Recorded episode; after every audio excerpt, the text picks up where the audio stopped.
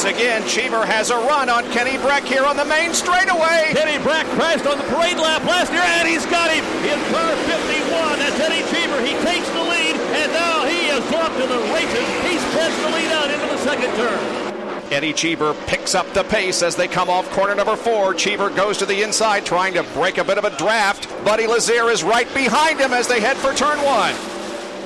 He almost brushed the outside wall of the short chute. But he's still the leader going through four with Lazier trying to catch him. But it's Cheever in control as they head toward one. Everybody standing and cheering Eddie Cheever. He's going to get his first. Eddie around through four. His hand pumping in the air. He heads for the finish. In his ninth start, Eddie Cheever wins the 1998 82nd running of the Indianapolis 500 mile race. Cheever was the first driver owner to win Indy since A.J. Foyt did it back in 1977. There are fewer than 30 men in the world qualified to drive Formula One a mere half dozen perhaps, to win. At this moment, I'm inclined to think you're not one of them.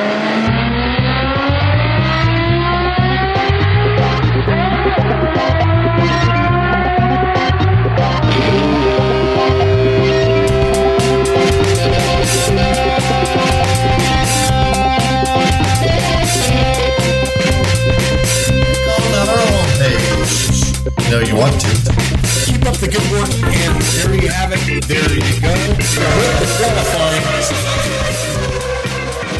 Welcome to F1Weekly.com. My name is Clark Rogers. I'm the host of the program. I'll be joined by Nasir Hamid, my co-host. This is podcast number 1018, November 13th, 2023. Nasir. Thank you, sir. How is the host doing on the left coast? Thank you, Nasir. On today's program, Viva Cold Las Vegas. Temperatures at night will be in high 40s. Will this really be the greatest show on earth? Max says he doesn't even know the track, and Toto has banned all Mercedes personnel from gambling. And, ladies and gentlemen, this week's interview, the man who drove for Italianos, he drove for the French. He drove for the British. He won the 1998 Indy 500 driving the Rachel's Potato Chip Special. Ladies and gentlemen, this is Eddie Cheever. And just a reminder, we need your contributions to keep this program on the air. Just click on the Support F1 Weekly tab. You know, you want to. Nas, welcome to the studio. Introduce this fantastic, fantastic interview. Thank you, sir. First of all, I would like to uh, thank Mr. Eddie Cheever.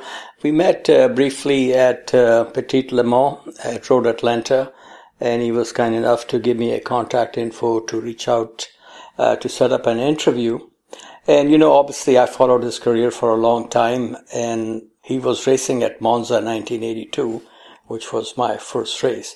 So he's uh, an American success story. He was born on January 10, 1958 in Phoenix, Arizona. His family moved to Rome when he was five years old. And Mr. Rogers, since you have lived in Europe yourself, once you arrive in the land of Ferrari and Nuvolari, it doesn't take too long to discover the wonderful world of racing.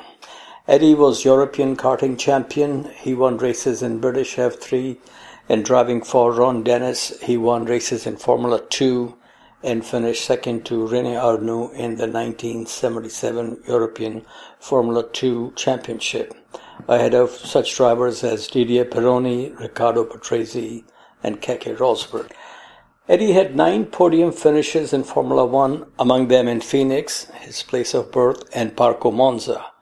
The highlight of his career, as you mentioned, was winning the greatest spectacle in racing in 1998 so my sincere thanks to Eddie for his time and to Miss Jennifer for her help in making this possible. Thank you. Eddie, your story starts from Phoenix, Arizona, your birthplace, and you were raised in the Italian capital, Roma. I understand your first race was at Parco Monza as a young kid. Can you tell us a little bit uh, about this race and what you remember most? Well, the first race I saw as a yes, as a child. Uh, um, I think I was probably seven or eight. Uh, it was a, it was in the fall, and it was a sports car race at Monza. It was the first time I had seen racing cars, and I remember it because we left before the race was over because a Swiss driver in the Ferrari had an accident, and my father told me that he had almost been decapitated and he died. And that kind of stuck in my mind. Um, but that was, yes, that was the first race I saw. Wow. No, was the driver Silvio Moser? I, I don't remember the name, but I, I know I looked it up. I've looked it up more than once, and so I, I don't remember the name of the driver. I just remember he was driving a Ferrari. Yeah, what a start to your racing story here. Okay, uh, your dad was the driving force behind your career in your early days, taking you out of school so you could practice in the rain and making you run two miles every night. As a young kid, did you enjoy this kind of uh, what I would call strict discipline, if I may, or were you just happy to be out of the school? I adored my father, so whatever he whatever he thought was necessary to do, I did that and a little bit more. Um, he was the one that made racing go karts possible and um, he said that it was important that I have to be fit. So if I had to run two miles every night before dinner, I was happy to run my two miles before before dinner. But it wasn't just that. I had I had to do karate, and the funny thing was everything he made me focus on was physical. He never had an enormous interest in my in my more formal education, but he did in anything in anything that would make me stronger, more resilient. Good. Now, you were karting, a European karting champion and race against other kids who made it to Formula One, like Elio De Angelis and Riccardo Patrese. Uh, please tell us a little bit about your karting life and best memories. Well, I started racing at a track in Rome called the Pista d'Oro, which had had the World Championships a few years earlier, where the, was won by a girl, Susanna Raganelli, I think her name was and she had beaten Ronnie Peterson, who by that time, when I was racing go-karts, was a Formula One driver. So it made everything more romantic as a child that we were racing on the same circuit that Ronnie Peterson had raced on. Elio and I started racing at probably the same time, same race, same everything. And I remember the first race I won, uh, which I think was the fourth race that I did. He finished second. And you mentioned Patrese. Patrese and I ended up being teammates at Yame and Biro, which was, was like the official Italian team for two years, two or three years. We did a lot of racing together. one year I won the European Championship. He finished second. He won the World Championship, and I finished second. So I, I was always measuring myself with Riccardo, who I would say is unequivocally the best driver, best Italian driver of his generation. Now, you mentioned you won your fourth race. Was this based mostly on pure driving talent, natural talent, or was there a lot of uh, pre race uh, testing uh, before this event? No. It was a game. It was a game that we played. My, I would go to the races with my dad. We put the go kart on top of the car, and Elio would go with his dad. They would have fun, and we would race. But there was no testing. It was it was it was just a, uh, an exciting moment to spend with your dad and your friends, and it happened to be racing go-karts. The, the formality of testing started two or three years later, which there was, it became very intensive, picking the engine, picking the frames, picking the types of tires. And then the higher up we went, when we got into the first category, which was like the Formula One category for cars, then that became a lot more serious. But it was a gradual process it, you didn't just wake up one morning and you were trying to win the world championship. It, it took two or three years. Now, in your karting days, were you signing autographs as Eddie Cheever, Formula One driver like Elio? no, I wasn't signing autographs. Elio, Elio was Elio was also an artist. So when we were sitting on this wall in the Pista d'Oro when they were fixing our go karts, he was very good at drawing, and he would draw the lotus and he would sign his name as Elio De Angelis, driver of the Lotus. And I thought it was the most ridiculous thing I had ever seen. And lo and behold, he, that's how he started his Formula One career. Probably some of the best races he had. He had driving a Lotus, so he was clairvoyant, I guess. Now, when you were in karting, had you already decided that this is going to be your career down the road? No. I mean, I, I in those days, I don't know now, but in those days, thinking just because you are throwing a baseball at maybe 80 miles an hour, you're going to be in the World Series is almost as insane as that. So I, I never actually, I think my father might have thought about it when we started winning races, and he was the one that generated everything. But no, I, I only thought about it being a career, something I'd want to spend 10, 20 years in, was when I started racing Formula 3 in England. And then, then it became more more possible, more feasible. The plan would open in front of you. You would win a race. I noticed that when you won races, all these people come up and talk to you. And I, I met a certain Ron Dennis after the second win I had in Silverstone. I had no idea who Ron Dennis was. I don't even think Ron Dennis had any idea who Ron Dennis was. But it's just a question of being in the right place at the right time. Now, in those days, motor racing was very dangerous. Uh, your mom and dad were fully behind your career, or was there any concern about that? You know, hey, this might get a little too serious. My my mother was always nervous about it, but she never she never tried to stop me from racing. And my dad just had certain rules that I had to do certain things, and they were they were all about becoming stronger and having more endurance and being able to focus more. And I'm sure when he was doing that, he was thinking of you. You know, it was it was safer if you were in in control of what you were doing. There's nothing worse than driving a race car when you're tired and you start to lose focus. And I'm just getting back to the danger point, but when drivers look at the cars they're racing now, 20 years from now, they will say that the cars that they're racing now are not safe. I will tell you the cars are racing now are incredibly safe to what we did, but I never thought about that for a moment. I never, when I got older, I did, when I was racing with Indy. I, I it becomes more of your psyche of what you're thinking about, but at, at 18, 19, 17, you don't think about that. You dream of glory. You dream of winning the Monaco Grand Prix. You don't, you quickly forget when somebody dies in a race car at that age. Now, I remember, and this is the first time I heard your name, a teenage Eddie Cheever invited to a test session by Scuderia Ferrari. What was your first reaction when your mom told you Daniele Audetto from Ferrari was trying to reach you? How do you know all these things? How did you, where did you read all this? That's, I know, few people know Audetto. I'm impressed. Thank you. Um, well, I had just come back from a Formula 2 race in Enna where I was second chasing Keke Rosberg, and uh, he put up some. He went over the curbs, and he put dirt on the track, and I and I made a big mistake, and I spun off. So I was a little bit annoyed at having it had a bad race. My mother told me that Ferrari was on the phone, and I thought it was one of my idiot Italian friends making fun of me. So I didn't answer it. They probably called two or three times before I went to the phone, and it was Daniele Audetto, who I knew it was, who it was when he said his name because he was a team manager of Ferrari at that time. So I, I was um, happy, uh, anxious. But I, I had spoken earlier that year to Bernie Ecclestone with Ron Dennis about doing some testing in, the, in one of his cars, um, in a Brabham. So I was excited. Um, my life changed dramatically with that one telephone call. And uh, do you remember your first meeting with Commendatore Ferrari, which lasted for a few hours? How could I not remember the first, first meeting? Yes, I do. I remember. I even remember the color of shoes I had on.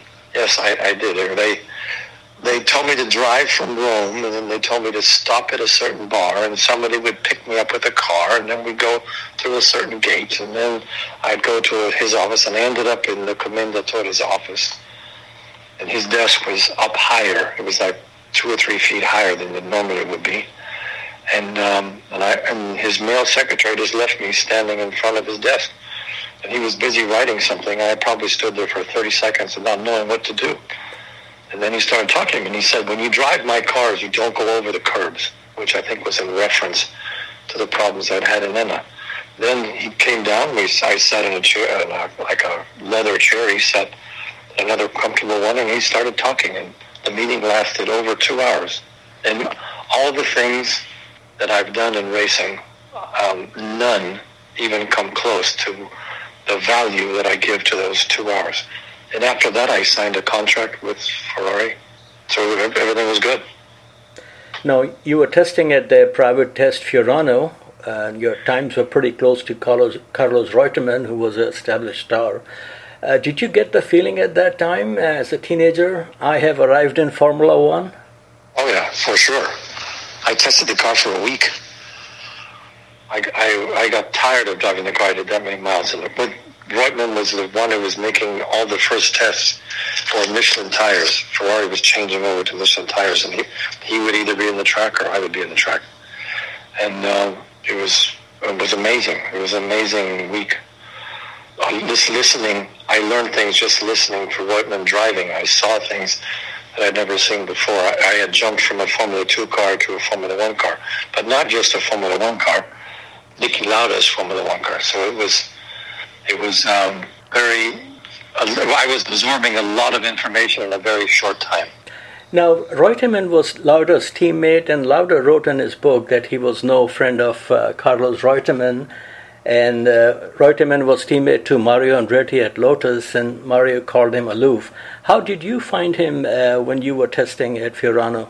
Well, let me preface by saying no teenager had ever been invited to a Formula One team like Ferrari to test ever in the in the history of racing. So I was looked upon as a as you know something abhorrent by the older drivers, something that shouldn't shouldn't be there. So I only had one one interest was to go as fast as I can and I went too fast once and had a big accident. And I had all, I went through like three rows of catch fence, and I thought I was going to be sent home. And they just said, "What did you learn? Did you learn anything?" And I explained it, and we went testing the next morning. And so, getting back to your question with Reutemann, I had very little interaction at that test with Reutemann. He was busy doing his thing. I was being busy following rules and doing what they had told me to do. So I I, I, I, then went on to become a, a good friend of Reutemann. I got along very well with Reutemann later in my career. But, but, at that test, I, it was not a social event. My job was to get in the car and drive, stop, debrief, get in the car and drive again and go quicker. So my focus was on something else. But I was acutely aware of what Reutemann was doing and the times that Reutemann had and, um, and, and trying to get as close as I could, which I think I got within two or three tenths by the end of the test. Around uh, the same time, you were part of BMW Junior Team. How did this deal come about, and how was your experience in working with Mr. Jochen Neerpasch? Before the opportunity was given, which Ron Dennis is the one that negotiated that, I did not know who Jochen Neerpasch was. So I, I met him throughout this whole process, and I would say he was had a great idea. He got three young drivers gave them great cars and let them loose. And we created a lot of havoc. There were a lot of there was lots of crashing in the beginning. Uh, driving for BMW was awesome. I really enjoyed it. It was the first time I worked. This was before the Ferrari test. It was the first time I had worked with a manufacturer. And their main goal was winning at the old Nürburgring. So we did thousands of miles on the old Nürburgring, which is the most phenomenal, very dangerous, but the most phenomenal track in the world. So it was a, it was great. I really enjoyed Jochen in, in BMW and racing in Nürburgring. And some I remember some of the races in Nürburgring would have over a hundred thousand people because there was this big battle between BMW and Ford. And, uh, and my teammate was the senior team, which was Hans Stuck and Ronnie Peterson. So it was a it was a phenomenal experience. It was all it was all about nothing more than just driving racing in its purest forms. Right. Now, it was in a BMW crash at Vallelunga near Rome, all for $500, which you did not receive, that, that you broke your arm. And then got a get well soon message from Enzo, and few days later you learned they have signed Gilles Villeneuve. And you made, I understand, four trips to Maranello requesting release from Ferrari testing contract question I have what was the motivation trying to get out of a Ferrari contract of all the team, and what advice you had on this from your dad? I don't ever remember talking to my dad about it, but by that point in my life, I lived in a separate, I had my own apartment. So I, I, I was at that stage where you don't want to spend that much time with your parents. I wished I had of because he probably would have set me straight. I didn't break my arm, I broke my hand. I broke my left hand. You're missing one one part of your statement is missing. And when I broke my hand and I was in the hospital, I read that they had signed Gilles Villeneuve, who I had raced with that summer with the BMW at Mosport, who I knew I knew well. I had raced with him even when I was racing for Ron Dennis. He raced with the team at Pau. So I was aware of Gilles, and then I read that they had signed him. And, and although I was not guaranteed, the only thing that I that Mr. Ferrari talked a lot about was me doing a lot of miles in the car and getting prepared for one day to race with him. But I probably, I suspect, had I remained a Ferrari, I would have raced a Ferrari Formula Two car for for the '78 season. So I was, I was, um, I had enjoyed the test. I had an offer to race with a, a much lesser team, which I accepted. And for me to be able to race in Brazil with the Theodore, I had to be freed from the contract I had with Ferrari. So I went there four times, and was in the first three times he would not see me. And then I walked into his office. I explained what I wanted to do. I and he said, "And you want me to release you from the contract?" And uh, I said, "Yes, please." So he took the contract, turned his back, and walked out of the office, and that was the last. That was that.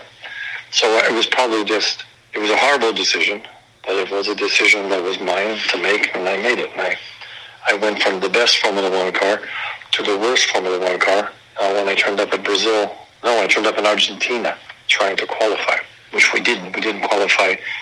This is a brand new car. We didn't qualify in Brazil. We didn't qualify in Argentina.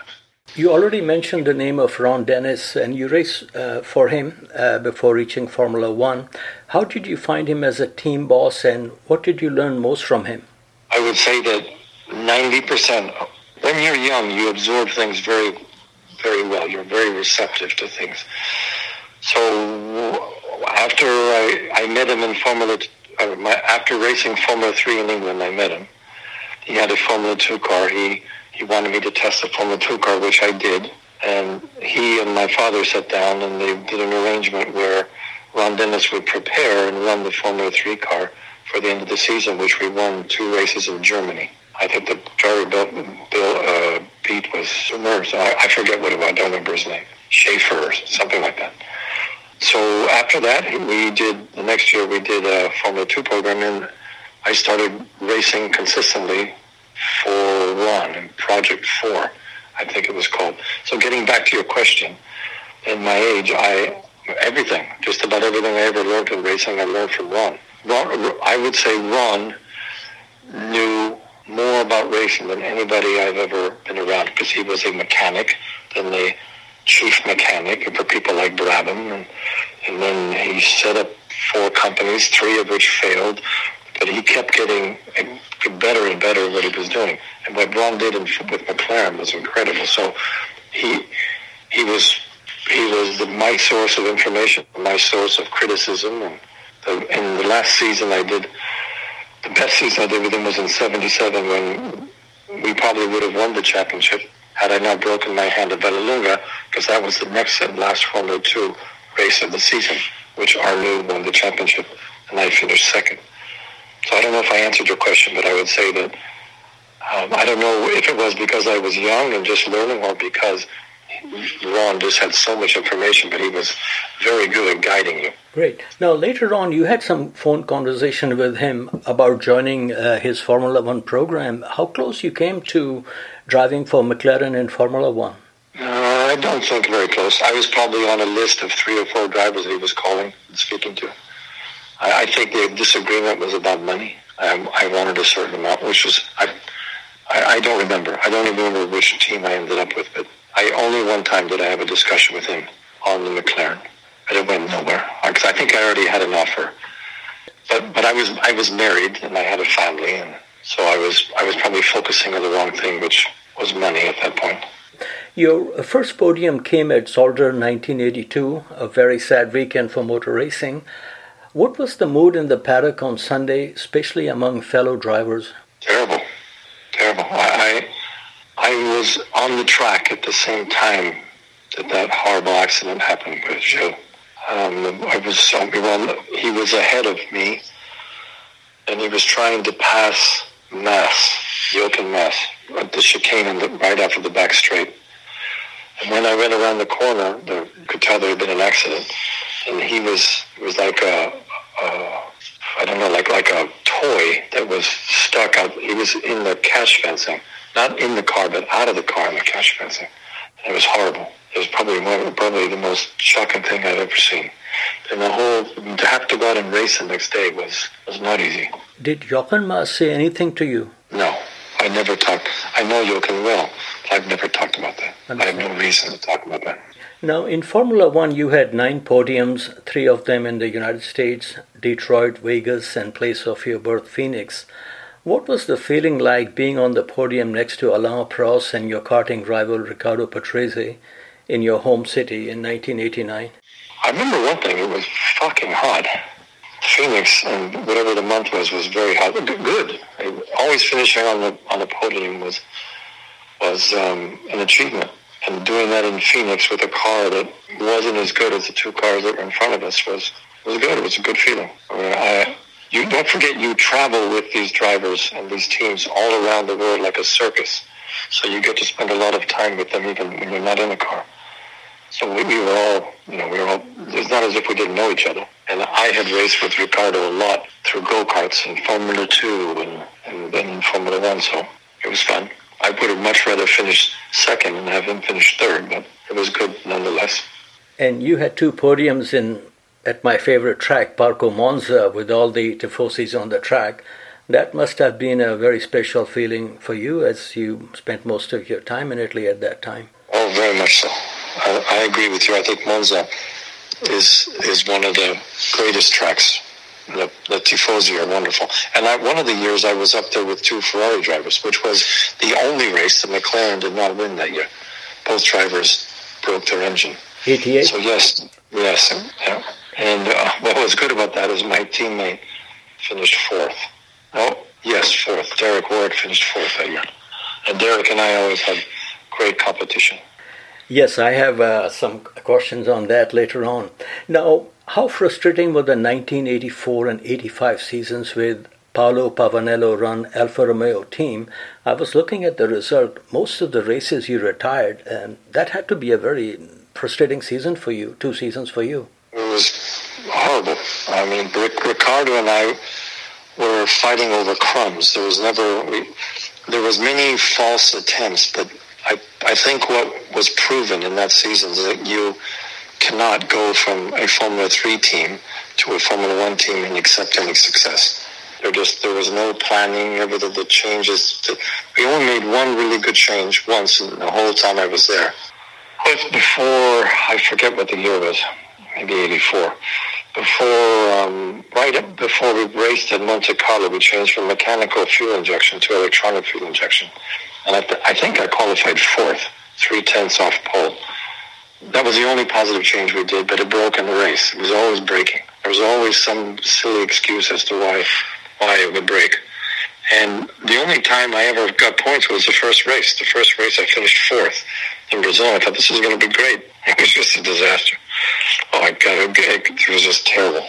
I hated turning up at the races. It was that bad. With no, no, I think on the last race in Adelaide, I think Riccardo and I broke in exactly the same place on exactly the same lap.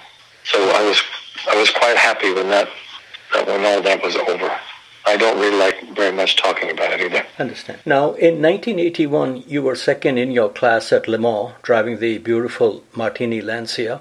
How much did you enjoy sports car racing compared to Formula One? And is motivation to win the same when you have to share a car with other drivers? Um, I, I forget who my teammates were, but I remember Alboreto being one of them, who was a great driver, and uh, we got along very well. And Patrese might have been in the same car. It might have been him, me, Alboreto, and Faletti. Faletti or Facchetti was name.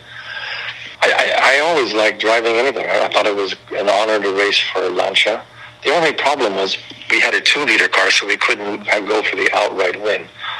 But um, we finished uh, and, uh, and everybody drove their heart out, and uh, it was a great experience. It was an experience that I I used when later I ended up racing with Jaguar for two years in sports cars, which I really enjoyed because we could go for an outright win.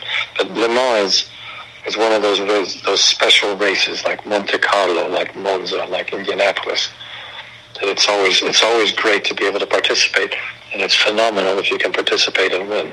Now we come to the Derek Warwick question I have for you. He was your teammate in sports cars and Formula One. And I have this information based on a story in Motorsports magazine, and he's quoted as saying, We all went to a training camp in St. Moritz with Gunter Traub.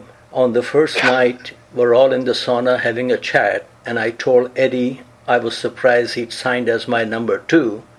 And then he said he leapt up, banged his head on the ceiling, and shouted, Hey, I've got a contract that says I'm the number one. So, do you remember this moment and who turned out to be number one after both of you called Tom Walkinshaw? We both were number one. He had told us both the same story. As for bumping my head, I don't remember bumping my head. Derek is like all Englishmen. Derek is a very good storyteller. Uh, but no, we had we, we we would fight a lot on the during the season. We were teammates in the beginning.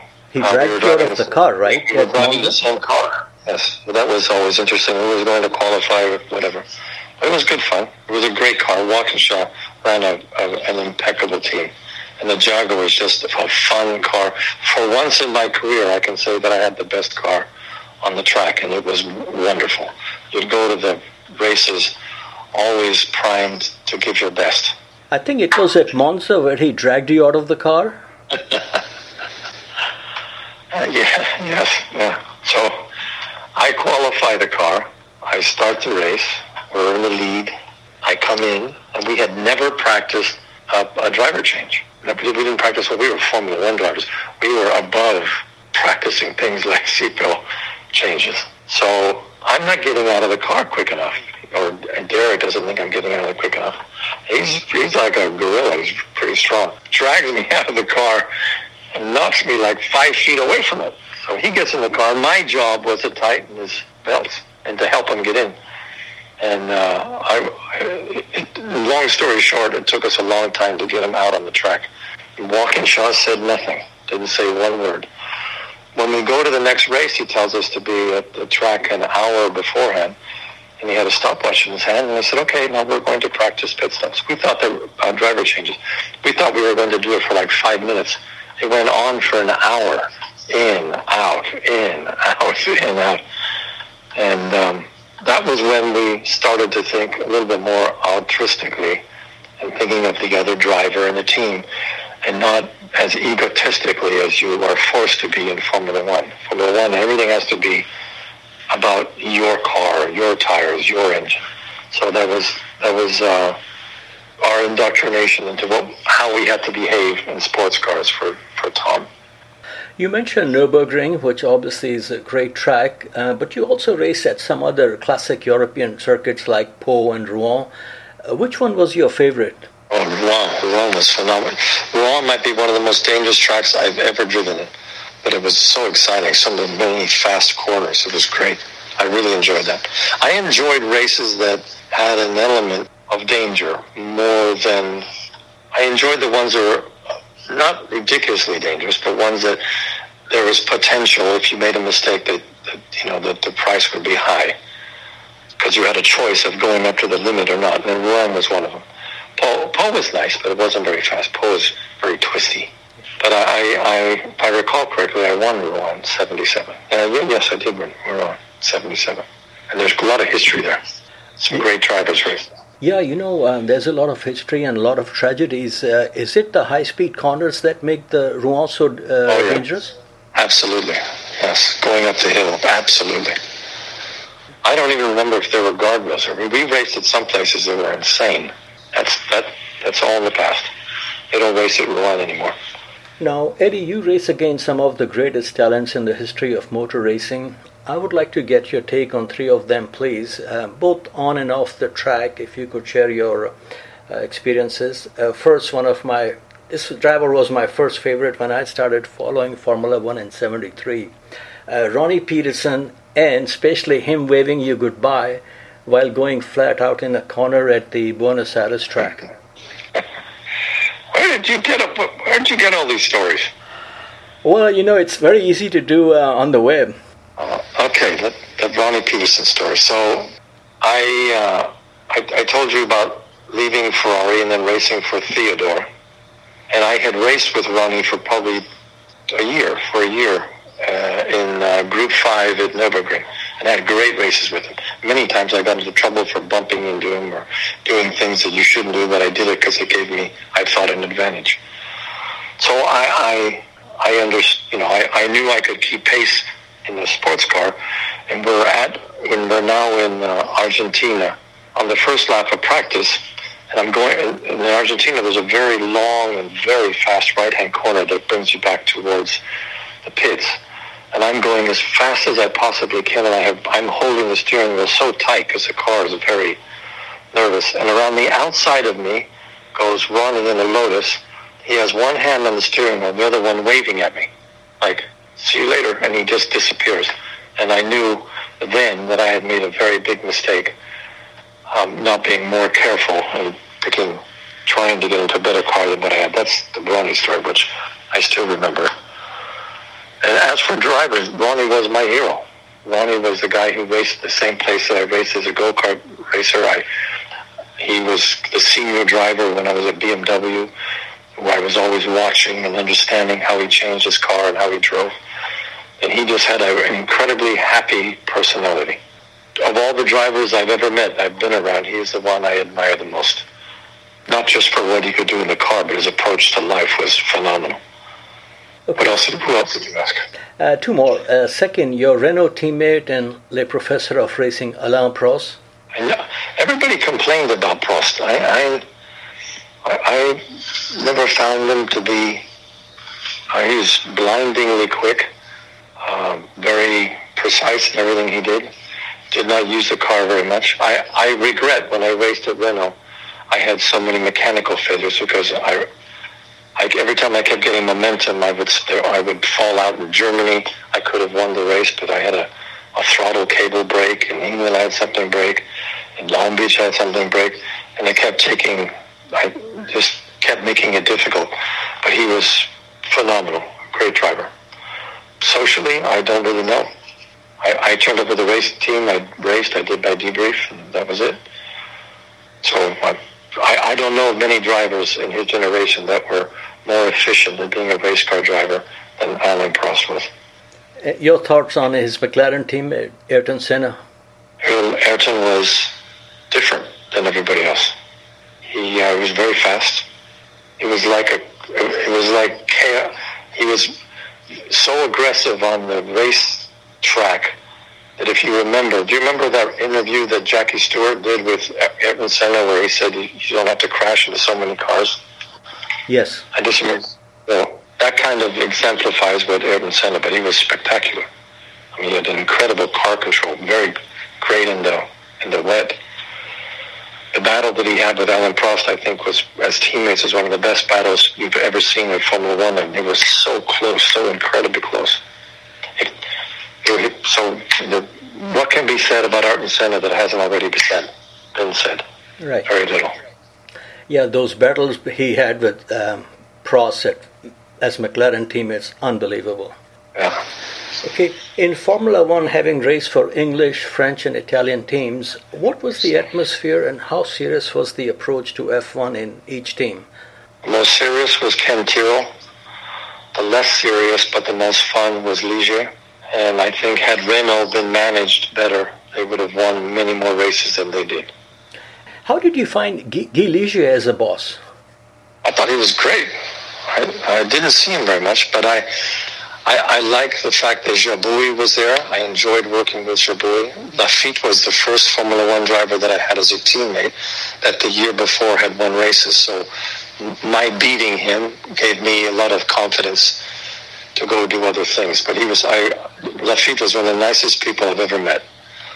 He, he was a great teammate. He was easy to work with, and socially he was a lot of fun. So they went about racing with a big smile on their face. Ken Tyrrell was very disciplined. I would have loved. I should have stayed with Ken Tyrrell more years than I did, because there was a lot more to learn that I, I that I didn't, or I didn't uh, when being in that place. But that was the first real Formula One team I drove for. Was Ken's. Now, your image is on the Borg Warner Trophy. You must be very proud of this. And how does it compare to being on the podium in Formula One in places like Monza and your place of birth, Phoenix AZ? Uh, I, am an American, so Indianapolis is something that that weighs, that has weight, that has importance. So I, I, I know that my name, my family's name, will be on that on that cup long after I'm gone. So that is something that historically has value to me. Technically, it's very dangerous to win. It's very dangerous to try. It's it's uh, not an easy race to win, but it's different than a Formula One race. I I I, I can't tell you standing on the podium in, Monza was better. Maybe if I was standing on the podium first or in Canada first, would have been different. But uh, they're, they're different. Formula One is different than, than IndyCar. They're two completely separate things. Now, with all your great achievements in racing, uh, you consider your greatest race to be the German Group 5 saloon car race, Nürburgring 1976. Uh, please tell us about this race and how did the ride to the airport with Ronnie go? so I was racing against uh, Ronnie was there, Stuck was there, and it was very. I believe the track was damp, and I I had caught up to Ronnie, and we had one corner to go, and um, I think I got overly rambunctious and hit the back of his car, and he spun. And I don't remember how I finished, but I think I crossed the finish line. And he was furious, furious. And, I, and uh, I just stayed away from him. And Neerpasch didn't say anything until it was time to go to the airport. I needed to ride to the airport. And guess who Neerpasch put me in the car with? Ronnie Peterson, who was apoplectic. And um, I, he, he, I'm sure he did everything he possibly could to scare the life out of me on the way to the airport. We went over curves, up sidewalks, sideways, everything you possibly could do. And, uh, and I just kept looking out of the window. So it, it was an epic airport ride. I've never had another ride like that to the airport ever in 30 years of racing. You mentioned family. Uh, your son is now racing in Europe. How much are you involved in guiding and managing his career? Very little. He does it all himself. Okay. And I remember your brother Ross, he used to race in Japan. Um, is he still involved in racing in some capacity? No, he isn't. He lives in California. He raises his, he has four children. Okay. Okay, now, you know, to basically sum it up, uh, Eddie, you went from winning European karting championships all the way to the top. What will be your advice to young American drivers aspiring to become first American uh, to a Grand Prix and World Championship success since 1978? Stop complaining that you're not getting drives in Formula One and put the effort in. Go to Europe, learn the tracks, learn the people. No one is going to come on your shoulder and say, okay, you can go drive a Formula One car now just because you're an American. Put the effort in. Without effort, there's no, no result. Now, uh, with the Vegas Grand Prix coming up, uh, to this day you are the most experienced American racer in Formula One. Uh, now we have three races in the U.S., one American team, door half open for Michael and Andretti. How do you see the future of Formula One in America? Excellent. I think it's it's wonderful. I'm jealous that I did not have that many races and, and wasn't that popular when I was racing. I think it'll be great. I love racing. I love all forms of racing. I enjoy NASCAR, sports car, Formula One. I think there's a place for Formula One in the States, but it'll only really grow when you have American race car drivers that American fans can identify with. And that's there's there's nobody there yet that can stand a chance to be on the podium.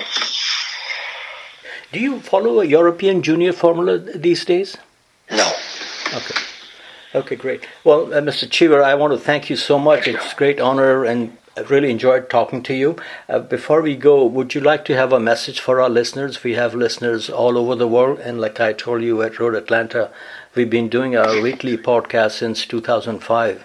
I'm, I'm not very good at doing that, so please, I apologize on my behalf. But I think anybody that's talking about racing, is excited about racing, is a friend of mine. Okay.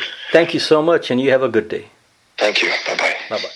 Mr. Cheever, thanks for joining F1Weekly.com. Nasir? And, sir, you mentioned the uh, Vegas Grand Prix. Ross Brawn said, oops, they forgot to take into account uh, weather in uh, Vegas. And I'm going to tell you something. In 1994, I was in San Diego, and one of my coworkers was posted to the Vegas office and he invited me over for Thanksgiving. And I thought it's desert, so I take no warm clothes and I show up there and it was freezing. So uh, we all make mistakes, so they missed the uh, weather report on this one. But sir, I am wishing and hoping that Liberty Media has risk coverage from Liberty Mutual. The hotel rates and ticket prices are no longer eight miles high, but still no shortage of black limousines in Las Vegas. I am sure you have heard there is talk on the street in Vegas that it has become land of confusion for many locals and tourists. Detours, construction, and catering to the 100K club that will be chauffeured from airport to the strip in a Rolls Royce. This is all part of FOM's razzmatazz of the century. Since hotel rates are tumbling, many people who reserved rooms a year ago are asking for a refund. All that glitter and glamour has not impressed the man who has won 17 of the 20 races this season, and who can blame him? According to Max, Vegas is more for the show than racing, and he was also quoted as saying, I have no interest in meeting movie stars and rock stars. That's Max for you.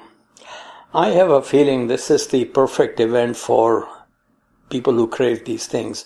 Lewis Hamilton, Megan Thee Stallion, and the latest and greatest F1 aficionado, Machine Gun Kelly. And sir, as you know, I'm old school, but I would like to fight around.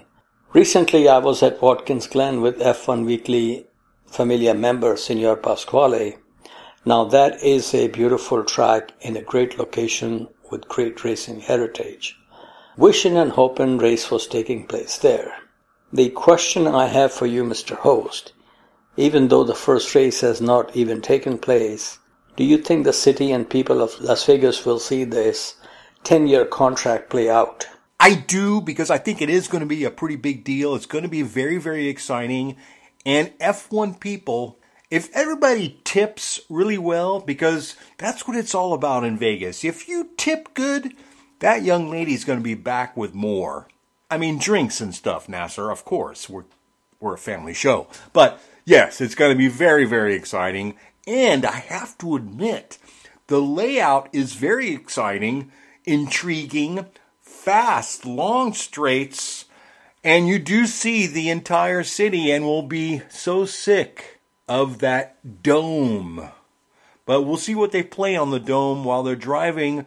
You know, it's gonna, there's going to be a lot of distractions. This is going to take a, a, a very Max Verstappenish kind of high concentration for everybody. So it's going to be intriguing. It's going to be exciting. And if everybody tips well, I think we're going to come out of this on top. And Liberty will lose a little money, but I think it'll be around for 10 years. I mean, the paddock, did you read about this building? It's a behemoth. Three football fields long, three stadium lengths long. It's unbelievable. 20 miles of just stainless steel arm rails for the people so they don't fall down because they'll be drunk. It's fascinating. They've thrown so much money at this that I think we'll be in the red for a couple of years, but eventually, Live Nation, Liberty, all of those people will be happy. Yeah, I understand they have drained the water um, where the uh, Venetian is and have turned that into a, like a VIP enclosure or something like that. I mean, this is just going OTT big time, but it's Vegas. What do you expect? Now, what what is so interesting? They're trying to promote Formula One in America, and most people in America live on the eastern seaboard area, and they will be watching this race as 1 a.m. on Sunday morning. That's perfect planning. What say you? I thought the time the, the times are bizarre. FP1 starts at 10 p.m. FP2 is going to be at midnight when it's really cold in the desert and even the little lizards are hiding. But it, it is what it is. They pick these times. They want everything to be dark at night, just like going to a big nightclub, except this is an entire city. Vegas is much more pretty at night, Nasir, so you're going to have to get with it, brother. Yes, and um, talking of the layout, a lot of people have made comment on social media. It looks like a pig upside down, and which led me to think, you know, hey, This race should have been called Hormel Spam Grand Prix. Hormel will be served, including spam, at the Filipino free brunch. Very good, very good. Okay, sir, regardless of what we say, what happens, the show must go on. Let's look forward to the race and what we can expect behind Max. Like Singapore, Vegas is a street race and after dark, but I don't think history will repeat itself. Red Bull have learned their lesson and learned it very well. Now, whether Checo has learned his lesson or not, we will find out in the Vegas evening. I hope your prophecy comes true and Lando Norris gets his maiden victory in Vegas. It will be quite a place to celebrate for the young man with an American team principal. They say what happens in Vegas stays in Vegas, but there is one entity that does not adhere to this rule. I am sure Scuderia Ferrari will find a way in the race or in the pits, let's hope not on the formation lap, to amuse the global audience. What will be very sweet is if Nico Hulkenberg can celebrate his long, long awaited first podium finish in Vegas. It is a street race, so I expect a safety car or two. A lucky break for some may rattle the cage of others. They're even talking about rain on Friday or Saturday, I believe. Liberty Media, Live Nation, and all the marketing tools they have, I am sure they can put on a great show so much so that perhaps the Grand Prix can become a sideshow to the main musical event someday, or whatever event they are holding there. What say you?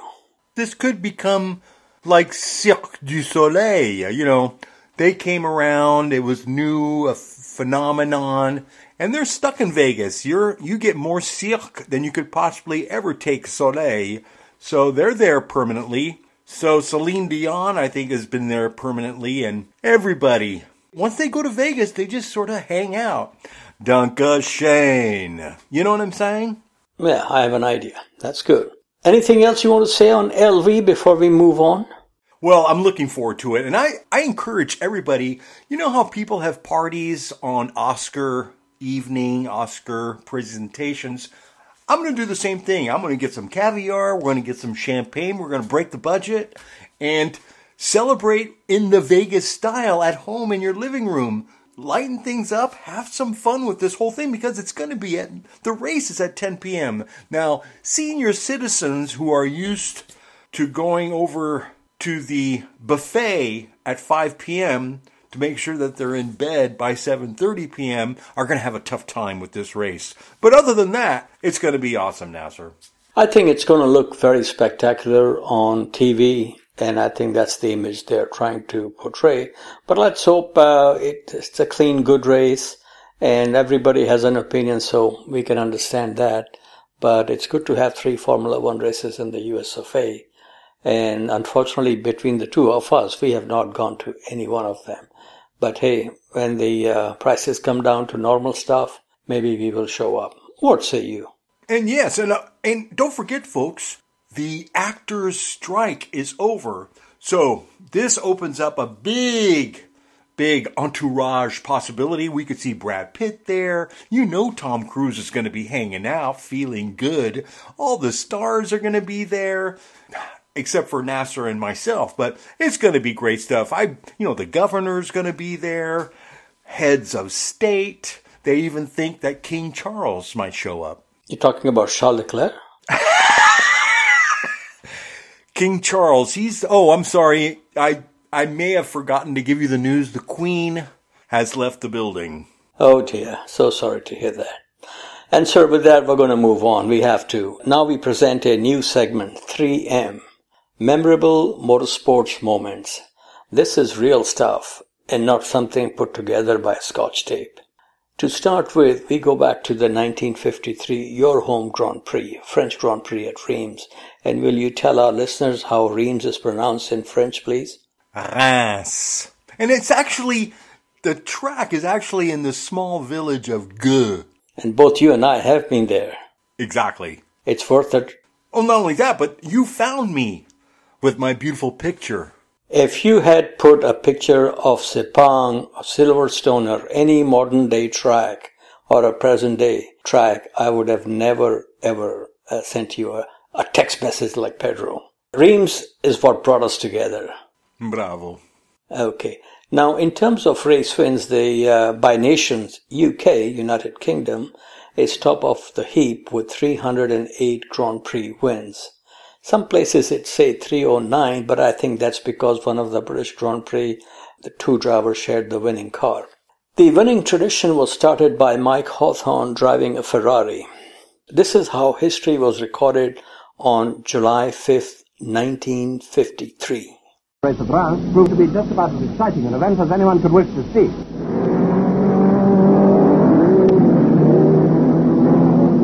One of the early leaders was Gonzalez, number 20.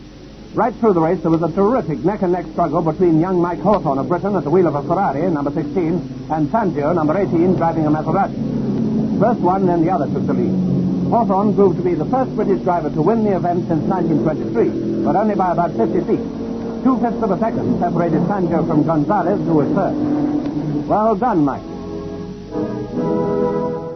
And sir, one more thing about Reims is that Giancarlo Baghetti was running second behind uh, Dan Gurney on the final lap and to the stretch to the checkered flag. And at the last second because of the long straight and slip streaming he was able to get out and win the race. And it, that was his first championship uh, race. And so he won on debut. So good for him.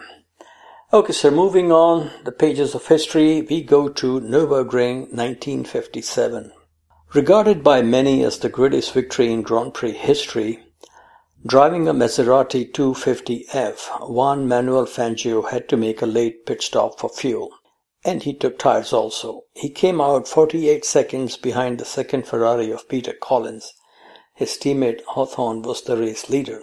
What followed was a relentless pursuit during which Fangio broke the record, track record several times. On lap 21 of 22, Keep in mind in those days they used to use the full 14 mile long Nordschleife, the Green Hell. Fangio took the lead to win his greatest and final victory. The Lancia Ferraris round the carousel.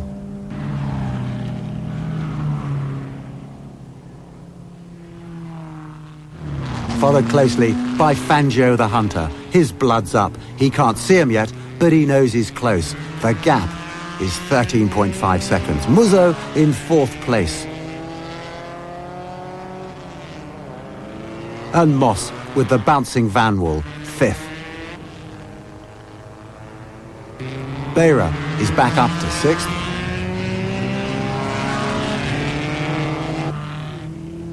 And Harry Schell running seventh.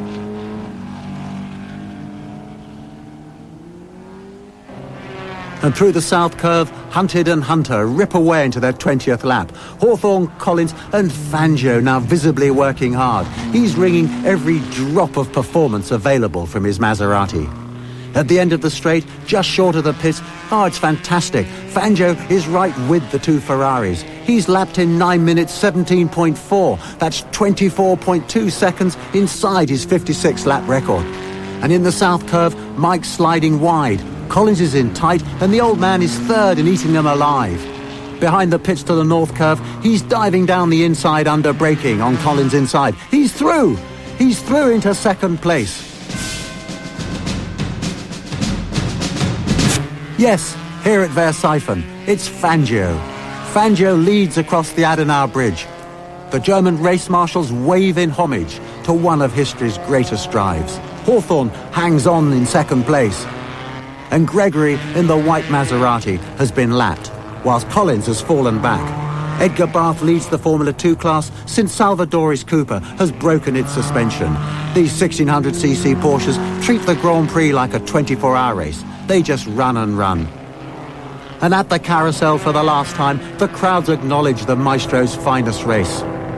But Hawthorn still hasn't given up. He's giving it all he's got. But poor Pete Collins' clutch is frozen, one goggle lens is smashed, so he's settled for third. Fangio takes the flag, winning his 24th and final Grand Prix and the Drivers' World Championship for the fifth time, the fourth in successive years. As he pulls in through the gate at the end of the pits, Mike Hawthorn hatless draws alongside, and look at the smile on his face. Look at that reception. Adriana Fangio's wife is ready with a kiss, and the ecstatic Maserati mechanics with more. They shoulder their champion to the victory dais. The British boys show how to lose with grace. They're delighted for the old boy, as they call him. Ugolini kisses Hawthorn, and Collins joins the party. Fangio's greatest drive is history. He's just become world champion driver for the fifth time, a record still unbeaten.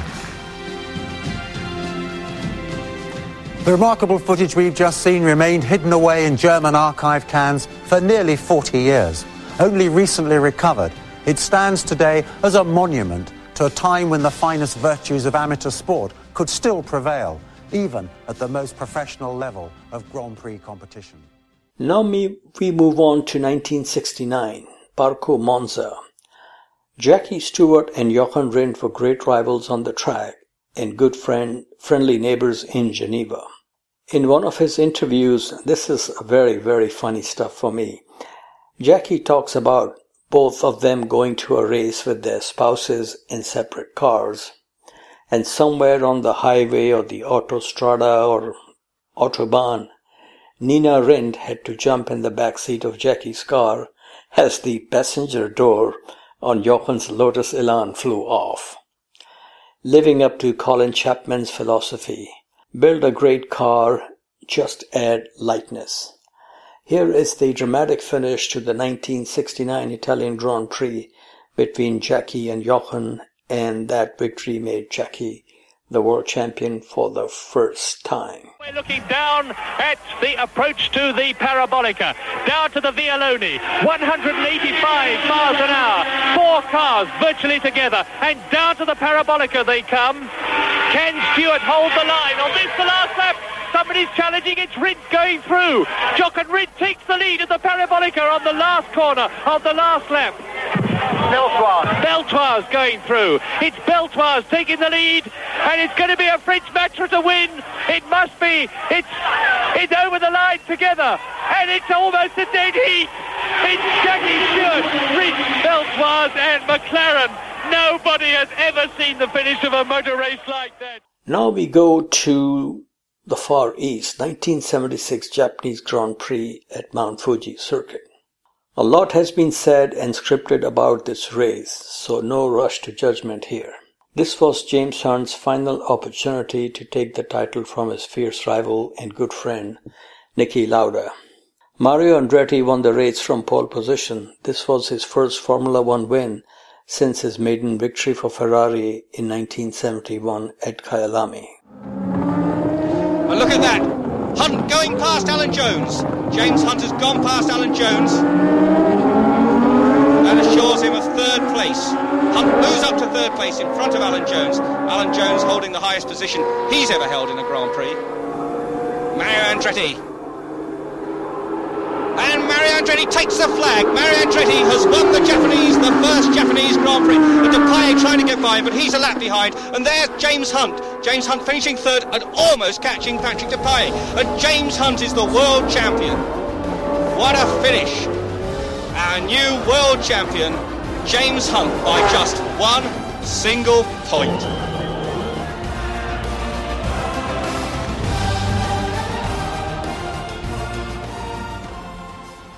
Now we come to Jerez de la Frontera, the 1986 Tío Pepe Spanish Grand Prix, one of the most, most, most memorable races for me, and I shall explain gladly. Arnage and Ayrton Senna were at each other's throat every opportunity they got. One of the classic moments between the two came in the closing laps of the 1986 Spanish Grand Prix when Mansell had to make a late pit stop for fresh tires. Then began the hunt to retake the lead, going faster and faster and ca- catching Senna lap by lap. This is how it went down. They're on lap 71 now. This is penultimate, the last lap but one. Yes, the critical thing for Mansell was not quite getting past Prost at the beginning of the lap as they went up the pit straight when he caught him up, and then having to sit behind him for very nearly a whole lap, and that uh, really cost him because he actually dropped back on Senna while he was stuck behind Prost, and that was the vital thing. It doesn't look if he's going to quite catch him now. Yes, but Senna's catching somebody. I see there. I'll say again, it's one of the arrows. I say again, if there is any delay on the part of the man who's in front of Senna in terms of moving over, this will give Nigel Mansell his chance. This is lap 71, the last lap but one, and Senna is past the arrows, so he's clear. Is Mansell going to get past as easily? Here is Senna, starting lap 72, the last lap of the Spanish Grand Prix. And Mansell is now 1.57 seconds behind him. He's going to catch him soon, so there's going to be a right scramble all the way around the last lap. Another three or four corners. Senna with the big advantage of being in front, but Mansell with the advantage of fresh tyres and a, and a considerably uh, greater degree of grip. So into the last stages of the Spanish Grand Prix, they're coming down to the S's now, which is about halfway round the last lap. And very shortly, as Senna runs a bit wide and goes up onto the kerbing, Mansell is going to be on the rear wing of the black and gold Lotus with its Renault engine, and he is. He is. Now, this is the 140 mile an hour turn 10 into turn 11 and Mansell could conceivably take Senna coming out of the hairpin on the final approach to the last straight of the Spanish Grand Prix. It's all going to depend on the exit from turns 14 and 15, which they're approaching now. Then into turn 16, the hairpin. It's going to be one of the closest Grand Prix finishes, whatever happens, that we've seen for a long, long time. They're coming up to the hairpin now. This is it. Down into second gear, and Mansell, if he gets it right, can sprint out of the rear wing of Senna's car. Senna moves across. He's keeping Mansell back, and he wins. Mansell won't like that any more than he likes at Brazil, but there is no doubt about the fact that Senna was taking advantage of the fact that he's got a clear circuit in front of him to keep Mansell back, and Ayrton Senna has won his third Grand Prix in the Lotus here at Spain today by what, a car's length or even less from Nigel Mansell. A brilliant drive by both of them with Alain Prost in third position. He's still to come home as the Frenchman at the end of the Spanish Grand Prix, but what a fantastic finish. Sir, on a personal note, I would like to share this with members of F1 Weekly Familia. This was one of those races each season which was not televised live on ESPN. So on Sunday morning while at work, I called my usual contact at San Jose Mercury News sports desk to get the results from an intern at that time by the name of, still remember his name, Mike Guersch. He said to me, I was waiting for your call, let me get the report. Then he said something I will never forget. In one of the closest finishes in Grand Prix history, Ayrton Senna held off Nigel Mansell to win the Spanish Grand Prix. Man, talk about frisson in 1986 and frisson all through the years in 2023. But wait, there's more. When Dr. Miguel and I went to preseason testing at this track, the, which was the first year of the hybrid era, Dr. Miguel sweet talked the lady who was serving us to give me the empty bottle of Tio Pepe, and Tio Pepe was the sponsor of this race. This bottle is now proudly displayed on my F1 bookshelf a beautiful daily reminder of a great race between two great drivers. As the host will say, Oh, the memories. Thanks for the memory of Schubert's serenade, little things of jade, and traffic jams and anagrams and bills we never paid. How lovely it was. Gracias, senor.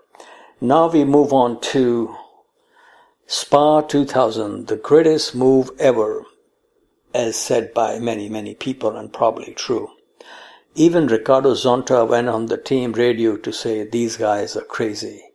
The mother of all passes put on by Mika on Michael. Now, Hakkinen's best chance is if Schumacher has to follow Zonta closely through Eau Rouge, and I don't think that's going to happen, particularly this time around. I think they're going to pass Zonta on another part of the racetrack because that's what gives Hakkinen his best shot. Schumacher in dirty air, and then Hakkinen with the extra straight line speed. And once again, look, Michael's having to defend, and Mika, and there's a the back marker's in the way. Can he do it? Yes, he's done it. A brilliant move there, either side of Zonta, and Hakkinen brilliantly takes the lead of the Belgian Grand Prix. And you can see the delight in the McLaren garage because that could well have decided the race. A superb, gritty, determined, forceful move from Mika Hakkinen takes the lead in the McLaren Mercedes and he is on lap 41. Three laps to go at the end of this one and he's obviously got superior performance. I would expect him now to pull away, particularly on that approach up to Les Combes out of Eau Rouge. Now they say there must be order in Deutschland and there must be chaos when Alonso is in the team. He cooked an Hungarian goulash in the pits in 2007. His Hungarian Rhapsody cost Ron Dennis and McLaren team $100 million to be faster than a teammate. There's a psychological factor as well as a, the tactics can also mean uh, the psychological tactics. And I think Hamilton just wants to put down the marker. He wants to be in front of his teammate. Pole position here is putting you in a, in a dominant position. Very difficult circuit to overtake. Now, I don't know what the rules are about their, their tactics and fuel loads and stuff, whether or not he gets uh, an advantage by being ahead of his teammate. I don't know. Well, at the moment, Alonso having to wait again for the optimum moment to go out onto the racetrack but he's definitely putting the harder tyres on. There's Lewis Hamilton queuing up behind him, and they've have they raised the lollipop to let uh, Alonso out. Yep, they want him out of there. No, Alonso's not getting on with it. Only a minute and 40 to go. He's, is he blocking Hamilton here? Is that a bit of a tactic within the team there to give Hamilton a bit of a headache? That's I think it might well be. That's really, really, that's really up to you now. Chuck. And so now we come to Monza. Love and music have no language. After Pierre Gasly's one and only win so far at Monza, the same can be said about the wonderful world of Formula One motor racing, thanks to this wonderful commentary on the final lap by Monsieur Julien Fébreau of Canal Plus. La ligne droite est plus courte que la première, il est un peu loin. DRS ouvert, l'accélération vers Ascari, ce sera pas avant Ascari, ça ne peut qu'être après. La chicane d'Ascari, il faut encore tenir. Allez Pierre, il faut tenir jusque dans les derniers instants. Il reste la parabolique tout au bout là-bas. Elle est loin, elle est infiniment loin cette parabolique. Écarte-toi, ne le laisse pas t'aspirer. Il se met à l'intérieur, il fait de la récupération d'énergie pour essayer de sortir de la parabolique. Elle est presque là, elle est presque là, cette victoire. Accélère, accélère. Oui, il va aller la chercher. Ne lâche pas. La victoire de Pierre Gasly. Il l'a fait. Victoire de Pierre Gasly. Victoire d'Alpha La victoire française. 24 ans, 3 mois et 18 jours après Olivier Panis. La France, de nouveau victorieuse en Formule 1.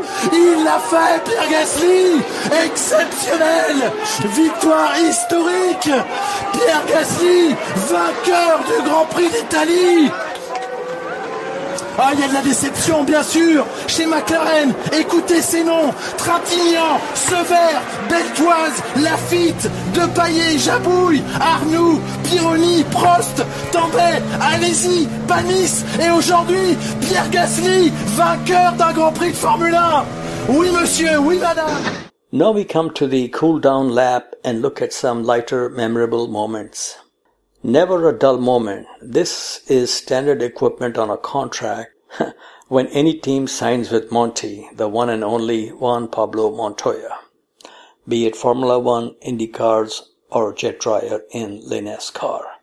Now, this uh, clip we're going to play here is prior to the 2006 season opener in Australia. Juan Pablo Montoya has walked out of a press conference ahead of this Sunday's Australian Grand Prix. The Williams driver left the conference when two comedians posing as reporters kept up a stream of inane questions, as you're about to hear. The rising number one of Formula One, Juan, one wonders should Juan only win one Formula One one year? Would Juan want to have won that one in round one, Juan? But one of them would be in round one. Do the best in their class Right. Uh, do you see their stops or a walk off? Yeah, the racing car driver. How'd you know? Most people say the painter. Have you tried Ash? I can't play golf. I'm at a press. Hey, I'm asking. Can you play? Um. Right. Thank you very much. And with that, uh, one of Michael Schumacher's chief rivals was gone, leaving sponsors disappointed and uh, no doubt the uh, comedians delighted. Next, expect the unexpected, part and parcel of signing Kimi Raikkonen. Brazil 2006, one of the greatest careers in Formula One or any form of motor racing coming to an end. Football legend Pele presented the legend of Formula One, Michael Schumacher, with a Lifetime Achievement Award. Only driver missing from the ceremony was Kimi Raikkonen, and Martin Brundle was there to find out the reason. Kimi Raikkonen doesn't seem too interested in the um, doesn't seem too interested in the proceedings going on up there. Kimi, you missed the presentation by Pele. Yeah. Will you get over it? yeah, I was having a shit. okay, thanks for that. Now, yeah, obviously you'll have a nice light car on the grid then. Finally, sir, we do a Supertramp. Take a jumbo across the water, like to see America in the Indy 500. The Indy 500 is more than a race. It's an American institution which first began in 1911. Over the years, there have been many great victories and co- close finishes at the Brickyard. My favorite is from the 1982 race. There was drama at the start when young Penske driver from Southern California, Kevin Cogan, crashed into AJ Foyt and Mario Andretti. With six laps to go, the heat was on from Bakersfield, California's Rick Mears against Gordon Johncock from Coldwater, Michigan. Mears was six seconds down and closing at a rate of one second a lap. This is how it went down on the final lap. Coming out of the last turn. Yep, there's nothing but frustration there. Now watch this. Making the move as they come to the finish line. There's Mears moving up, moving up, and it was just a little over a car length, about 20 feet. Let's go to Bill Clement. Car owner Roger Penske has just talked to Rick Mears. Rick, I know it's kind of tough even to concentrate. Have you ever been in a better duel than that? No, I haven't. That was a good race. It really was. Gordy was doing a hell of a job. He had her. He had her everywhere but straight a couple times, and, and uh, I was trying my damnedest to get him, and I just couldn't do it. Folks, most of these events are available on YouTube. The six laps, last six laps of Indy 500 is one of the best motor racing you can ever see and it's highly recommended. Mr. Rogers, any thoughts on this segment, please? Very educating, very moving, brings back those memories. I'm a little teary eyed right now. Oh dear. Okay, sir, now we go faces going places. Kimi Antonelli, we've talked about this quite a bit over the last few years because he is one of the brightest talents around.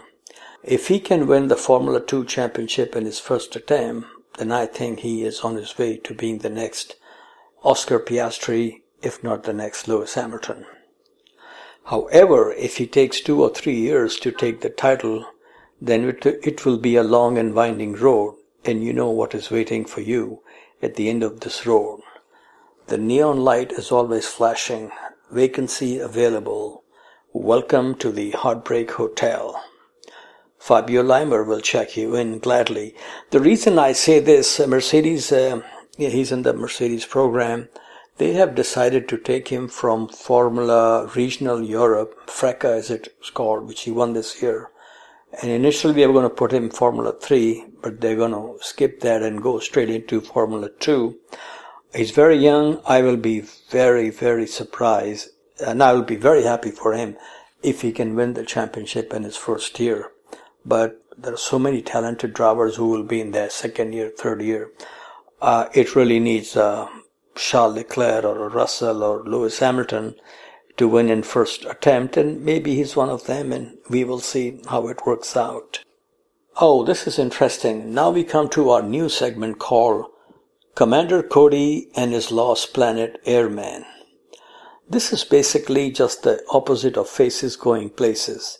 Here we talk about drivers who are out to lunch. a real serious extended lunch along with their management.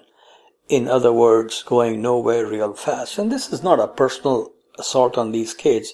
is just what I'm saying is based on their performance and what they have delivered in racing so far. So the first member of this club is all the way from Paraguay, Joshua Duerksen. He is of German heritage, just like one of their ex-presidents, wonderful Alfredo Stroessner, but that's another story. This year, Joshua jockeyed in Formula Regional European Championship by Alpine, like I said, also known as FRECA. This is what you do normally before the main European Formula 3. And, you know, there is no other Formula 3 because they've changed the name. So there is no German F3, British F3. It's just European Formula 3.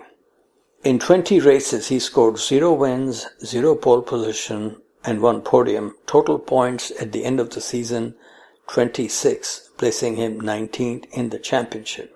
Now, this was his second year in the championship.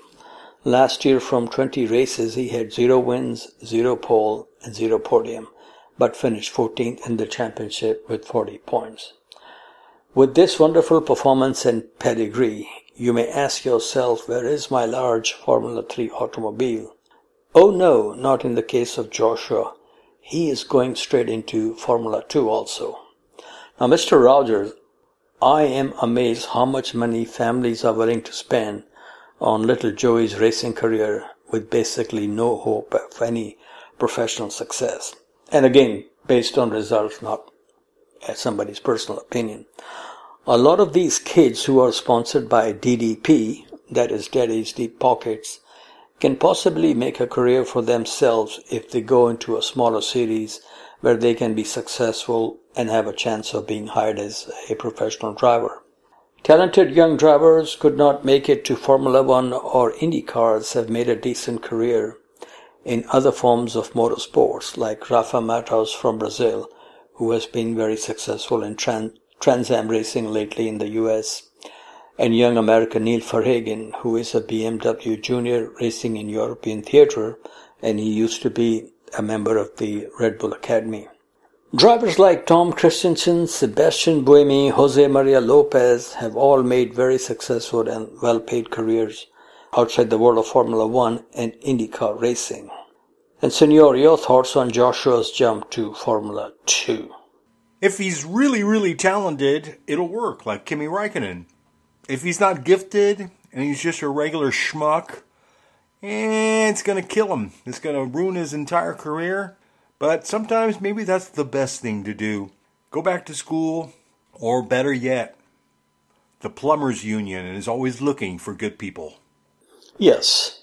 You know, Tatiana Calderon, who raced in, I think she was in Formula 2 also, and GP3 and Formula 3. Uh, she's now trying to get a ride in IndyCar racing with AJ Foyt's team. So, you know, th- this is the part of uh, motor racing that I really don't like. But as one mechanic said to me, look at all the people who are employed by drivers like these. So, two ways to looking at the same thing. Okay, sir, you know, we have to talk about more about Fernando Alonso. It's a new track record for Machismo. The incredible podium dash for Alonso gets him a new record. This, I'm talking about the Sao Paulo podium.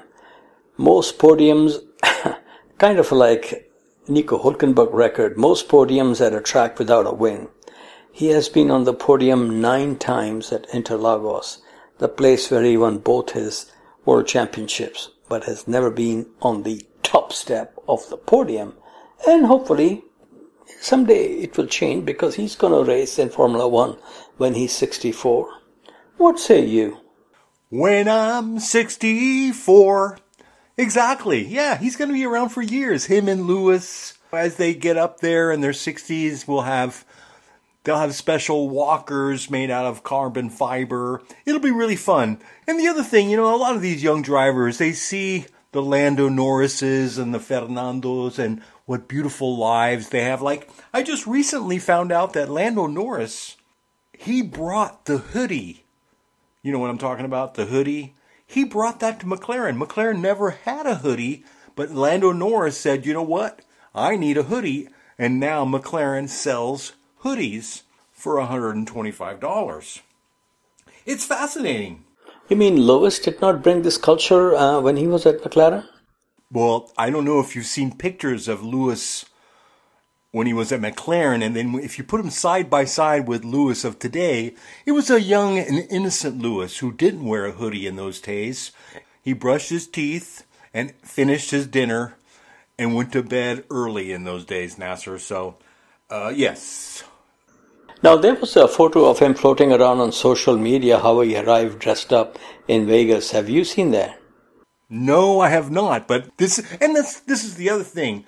I think Fernando will arrive normal because he's machismo. And Hulkenberg always arrives pretty mellow. But, I mean, I've even seen Tsunoda all dressed up. Bottas always comes in something intriguing. So, yes, Lewis Hamilton has to be the winner when it comes to fashion just because. So yeah, I can't imagine what his ward. He probably has like sixteen Louis Vuitton steamer trunks that follow him around with all his attire. Good, good. The uh, Macau Grand Prix is happening this coming weekend, and it is one of my all-time favorite races. And they had moved away from Formula 3, but now the Formula 3 is racing there again.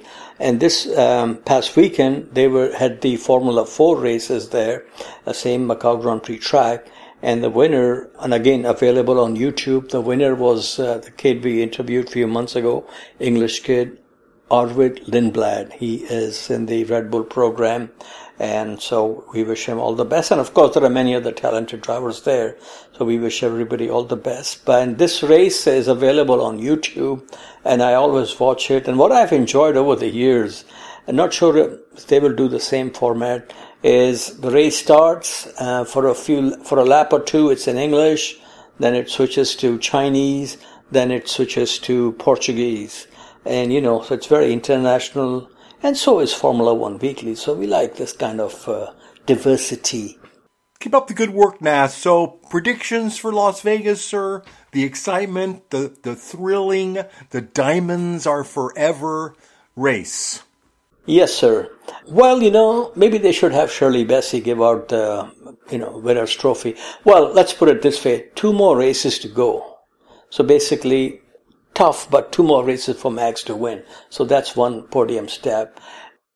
Maybe Ferrari will be on the podium because they won a race in Singapore. It's same side of track, type of track. And uh, I just hope that we don't have a lot of people go off track because, oh, it was very cold, it was slippery, it was like skating on, you know, ice and one excuse after another. But um, I would like to see uh, a Ferrari three drivers from three different teams. That'll be very good. And if he can get a Hulkenberg on the podium or some offline that you don't expect, that will be great. But I am, I am expecting some sort of a, um, safety car situation. It could be a long safety car. I don't know. What are, what are your thoughts on this? Very simple, Nasir. I go in a scientific kind of method. Max will crash in Q3. Fernando takes pole. Lewis will be P2. It's going to be exciting, Nas. It's going to be the good old days all over again, but in Vegas. Oh boy, revenge is sweet. So it's going to be 10 o'clock. So it's going to be 1 o'clock here. The race starts at 10 o'clock, right? The race starts at 10 p.m. California time. Uh, which is the same as Vegas, right? Pacific Standard Time. You betcha. Actually, I'll put I'll put on my um, alarm. You know, um, I I want to watch this race. Um, with all the hoopla that's going on live. Oh, well, it's going to be Vegas top. You know what that will be. Yeah. Well, the pre-race is going to be the most important part. Yeah, I mean, we're going we're going to be inundated. We're going to have a vast array of stars, sports figures, local musicians, clowns. Then you'll have the Cirque du Soleil people, and you'll have all the Elvis Presley impersonators I mean, there's going to be a lot going on. And of course, you have our favorite dude, Danke Schoen. He's going to be there. Wayne Newton? Of course, Wayne. This is Wayne Newton's town. Well, you know, the guy they really needed for some flair is gone. Liberace. That's true. Well, and, and then you, we might as well just bring in the Rat Pack. Where is Frank and Joey Bishop? Thank you, Nasir. Keep up the good work. An outstanding interview, a fantastic podcast. The zeros are on their way, Nasir. I want to thank everybody who listens to this program. Thank you. We love you. Good night. Bye bye.